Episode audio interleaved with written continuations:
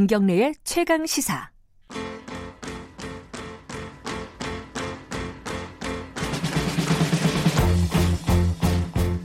네, 김경래 최강 시사 3부 시작하겠습니다. 아, 우리 사회의 중요한 이슈를 진보의 시각으로 들여다보는 진보의 향기 코너입니다. 김기식 더미래연구소 정책위원장 나와 계십니다. 안녕하세요. 예, 안녕하십니까?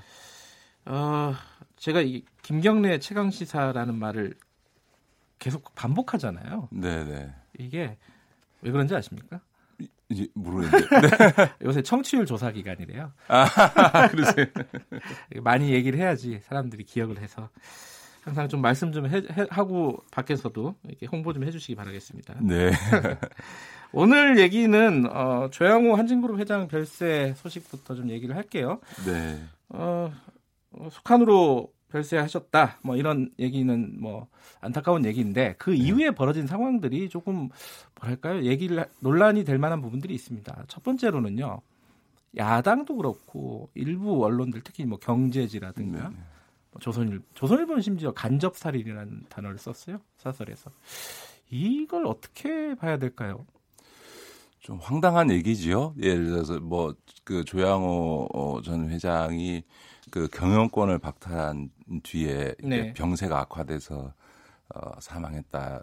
그러니까 이제 결국 어, 이 정부에서 국민연금이 반대 표결한 것 때문에 그렇죠. 어, 병이 악화됐다 어. 이런 식의 논리인데 좀 들으시는 국민들이 보기에도 황당하죠. 사실은 이제 그 국민연금이 반대 표결한 것은 조양호 회장을 포함해서 어, 그 일가가 뭐 국민들이 다 분노하셨던 그런 갑질이라든가 배임이라든가 횡령이라든가 이런 이런 문제들로 인해서 네. 수사받고 또 기소되고 재판에 계류 중이다 보니까 네. 그거에 따라서 뭐 국민연금이 당연히 그런 거는 뭐 이번만이 아니고 이전에도 그 계속 반대 표결을 해왔고요. 뭐 최태원 회장에 대해서도 반대 표결을 해왔고 그렇기 때문에 이례적인 게 아니고 네. 이번에 이제 그 사내이사 등기가 연임되는 게 이제 부결된 거는 오히려 외국인 투자자들이 나 이런 기관 투자자들이 음흠. 이런 이제 소위 반시장 범죄라고 할 수 있는 배임 횡령죄 혐의를 네. 받고 있는 사람이 이사가 되는 건 적절치 않다 이런 이유로 해서 이제 그 부결된 것이기 때문에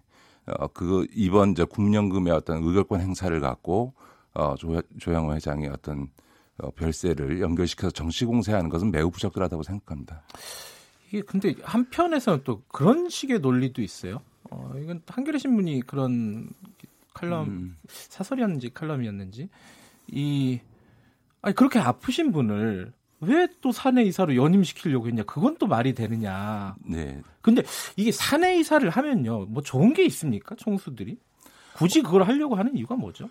아니 일단 뭐뭐 뭐 직접적으로야 엄청난 이제 보수가 나오고요. 아 그렇군요. 예, 1년에 아. 뭐 몇십억 되는 보수가 나오는 음. 것도 있고 어, 그것 이전에 어쨌든 사내이사로 등재돼서 예, 있을 경우에만 사실은 합법적으로 어, 경영권을 행사하는 거죠. 음. 오히려 거꾸로 네. 우리나라 재벌 총수들이 사내이사로 등재되는 그러니까 주주총회에 대해서 에서 선임되지도 않고 아무런 법적 지위 없이 네. 그 일상적으로 어, 재벌 기업의 어떤 경영을 자지우지하는 황제 경영을 하는 것이야말로 매우 비정상적이고요. 네. 최근에 뭐 은행장이 자기 회사 직원 뽑는데도 부적절하게 하면 채용 비리로 아, 어, 그 채용 비리 네. 업무 방해로 처벌받지 않았습니까? 그렇게 따지면 제가 지난번에도 말씀드렸지만 등기사도 아닌 사람이 일상적으로 경영권 행사하는 거는 회사의 정상적인 업무를 방해하는 거니까 어떻게 보면 불법적인 행위라고 볼 수도 있죠. 그런 점에서 보면 사실은 정상적으로 경영권을 행사한다면 CEO는 당연히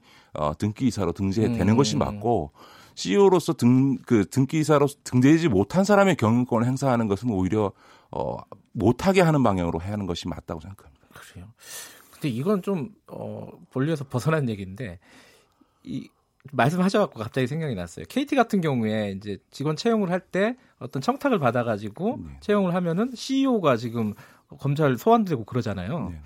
근데 재벌 기업들 보면은 어 3세, 4세들 갑자기 채용하잖아요. 네, 그래갖고 네. 뭐 부장, 심지어 뭐 이모, 상무까지 막 바로 다이렉트로 채용하는 경우도 있고 이런 것도 문제 아니에요, 이거?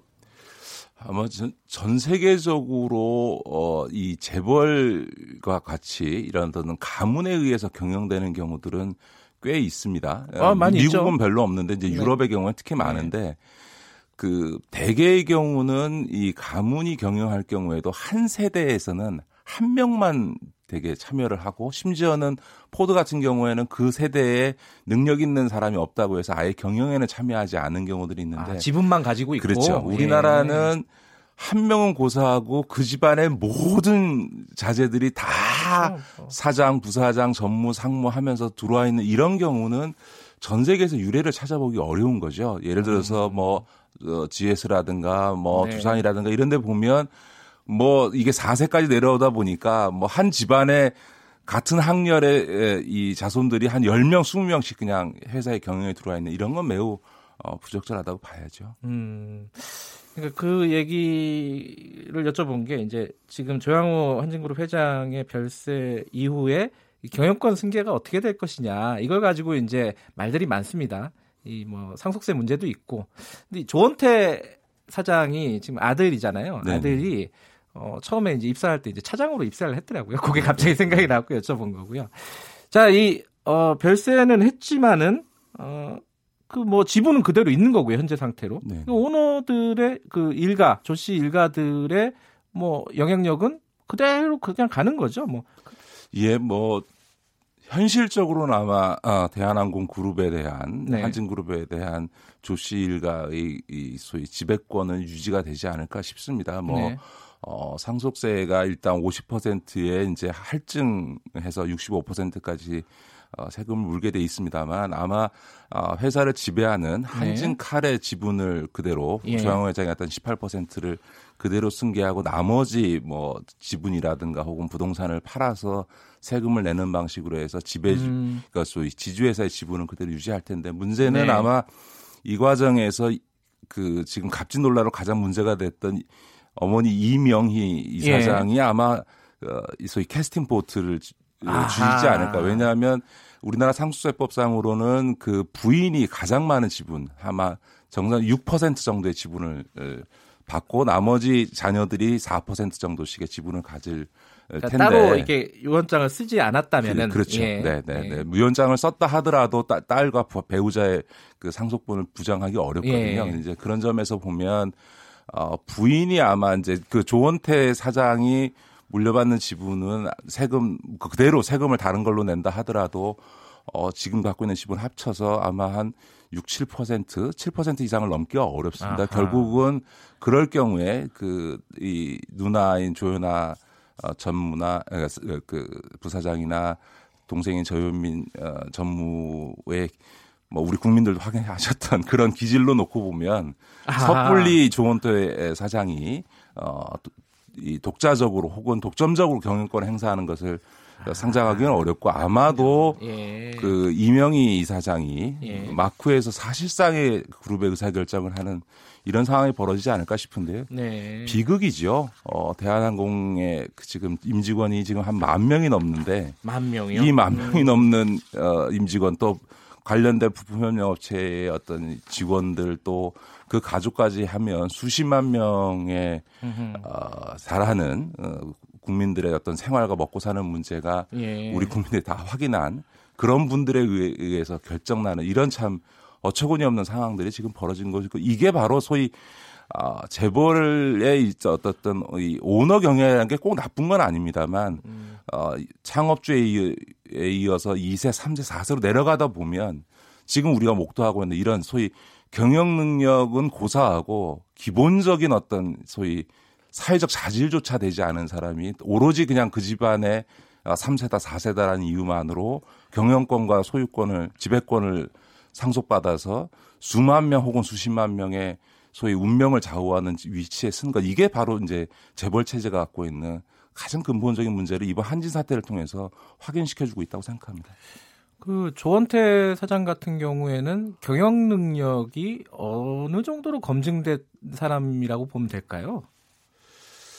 제가 사실은 조원태 사장을 포함해서 그 자제들을 다 아- 아는데요. 아 그러세요? 예, 음. 근데 아, 이 대한항공 직원들한테 이런 말했습니다. 조양호 회장님이 오래 사셨으면 좋겠다. 아 오히려 왜냐하면 어허. 그나마 조양호 회장은 모르겠는데 그 자제들 자녀들한테 정말.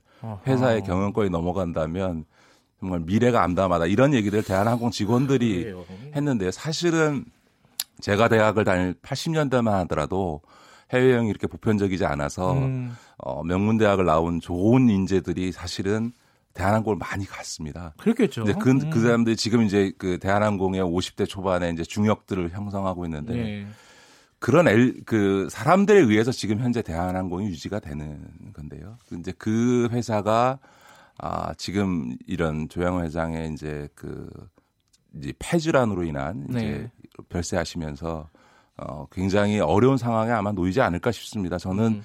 어, 조, 그 자녀들이 경영권을 아마 나 소유권을 넘겨 받겠습니다만 사실상 그 어머니의 영향력, 어, 이명희 음. 이사장의 영향력 하에서 회사를 제대로 경영할 수 있을지에 대해서는 상당히 회의적인 그러니까 경영 있습니다. 능력은 사실 밖에선 잘 모르잖아요. 네. 이 사람이 그 실제로 차장부터 지금 사장까지 올라가면서 어떤 능력을 발휘를 했는지는 이 밖에선 잘 몰라요. 네. 근데 이제 밖에서 아는 것들은 이제 무리를 일으켰거나 사회적으로 좀 문제가 됐거나 이런 부분들을 많이 아는데 뭐 어, 학위가 이제 편입이 불법이었다 그때 인하대학교 그게 네. 이제 교육처 교육부에서 내린 결론이었고 운전을 하다가 뭐 사람들을 좀 폭행하고 네. 뭐 이런 사회적인 무리를 일으킨 것들은 몇 번 아는데 실제로 경영 능력은 어느 정도로 평가를 받고 있는가 해서 여쭤본 건데 좀 부정적인 기류가 많다라는 거네요. 음, 제가 아는 범위에서는 뭐 네. 제 개인적인 평가뿐만 아니라 재계 안에서도 그 자녀들의 예. 어쨌든 뭐 경영자로서의 능력 혹은 뭐 경영적인 문제를 떠나서 인간적인 평, 평가 이런 부분에 있어서는 재계 내부에서의 평가가 국민들의 평가와 크게 다르지 않은 것 아, 같습니다. 그래요. 근데 이게 지금 어 누나들 조현민 조현아 그 씨와 이제 조원태 사장 그리고 이명희 부인 이명희 씨 이렇게 상속 과정에서 문제는 분명히 생길 거예요. 왜냐하면 거액이기 때문에 돈 돈 문제는 이제 민감하기 때문에 어떤 방식으로든지 문제가 생기고 갈등이 생기고 상속이 어 조원태 사장이 경영권을 완전히 획득할 정도로 가지지 못한다면은 오히려 역으로 생각하면은 이 체제를 경영 체제를 좀 바꿀 수 있는 기회가 되지도 않을까 겨- 전문 경영인들이 일, 전면으로 나서고 그런 예상도 가능하지 않나요 지금? 그러지는 못할 겁니다. 아마 아, 그래요? 그 음. 조양호 회장의 지분을 상속하는 과정에서 딸들이나 그 부인이 이명희 네. 씨가 지분을 포기해서 조원태 사장한테 집, 그 상속을 몰아주는 일은 아마 없을 거고요. 다 각자 법대로 어, 지분을 가질 거고 그렇고 앞서도 말씀드렸던 것처럼 조원태 사장이 거의 뭐 그 완벽하게 어쨌든 경영권을 갖고 혼자서 경영하는 일은 지금은 이제 조현민, 조연아 그두 도- 그 누나와 동생이 경영에서 빠져 있습니다만 아마 그런 일도 없을 거라고 네, 생각하고요. 그 다음에 이게 어, 전문 경영 체제로 넘어갈 수 있느냐라는 점에 대해서는 그 지금 한진 일가의 그 사건들의 공통점은 갑질 아닙니까? 평 그렇죠. 회사 직원들을 어떤 태도로 대하고 있는지 네. 이게 일종의 노예 대하듯이 하는 음. 어, 내 거를 그 직원한테 맡긴다는 거는 있을 수 없는 거죠. 이분들의 인식에서는 전문 경영인한테 회사를 맡긴다라고 하는 건 아마 상상하기 어려울 겁니다. 그렇군요. 이 대한항공이 얘기가 막 되면서 사실 아시아나 쪽도 시끄러워요. 사실 사- 네, 좀 네. 묻혀져 있는데 이게 좀 자극적인 사건은 아니기 때문에. 근데 아시아나가 지금 채권단한테 돈 빌려달라고 하는 거잖아요. 네, 5천억 네. 달라고 하는 건데 네, 네. 우리 뭐 자구 계획도 세웠다. 담보를 이렇게 내겠다. 뭐 경영 혁신하겠다. 얘기하는데 채권단에서는 아, 이 정도는 갖고는 안 돼. 뭐 이런 분위기 같아요. 언론 보도를 보면. 금호아시아나 그룹은 지금 산업은행 관료에 들어온 지가 10년이 넘었습니다. 네. 그리고 어, 그렇게 있다가 몇 년 전에 이제 그 박상구 회장이 금호아시아나 그룹의 경영권을 다시 이제 지분을 사갖고 네. 갔는데 그때 했던 약속들이 있는데 그 약속들을 다 어기고 아. 어, 사실은 이제 음. 금호아시아나 아시아나 항공이 이제 부실화되는 과정이라는 게 원래 아시아나의 계열사로 있었던 금호 터미, 터미널이라든가 금호 고속이라든가 이런 것들을 본인이 지분을 갖고 있는 회사로 다 가져오면서 사실은 이, 이 금, 전체적으로 금호그룹이 어, 욕심을 내시는 바람에 사실은 부실화 시킨 예. 거거든요. 그런 조건에서 어, 또 어, 자금을 지원해 줬을 때 네. 어, 그냥 지금의 어, 지배주주가 회사를 그냥 지배하는 데 있어서 그냥 정부가 어, 공적 자금을 대주는 꼴이 되어, 되어서는 안 된다. 예. 이게 이제 채권단의 확고한 입장이기 때문에 예. 대주주가 아, 자기를 버리는 이런 음. 어떤 과감한 결단을 하지 않는 한 채권단으로서는 아마 어, 산업은행으로서는 자금 지원하기가 되게 어려울 겁니다. 지금까지 나온 거는 자기를 버리는 그런 결단으로 보기는 힘들다. 네, 네. 예. 한동안 금호아시아나 그룹 얘기도 계속될 것 같네요. 자, 오늘은 여기까지만 들어야겠습니다. 고맙습니다. 네, 고맙습니다. 김기식 더미래 연구소 정책위원장이었습니다. 김경래 최강 시사 듣고 계신 지금 시각은 8시 45분입니다.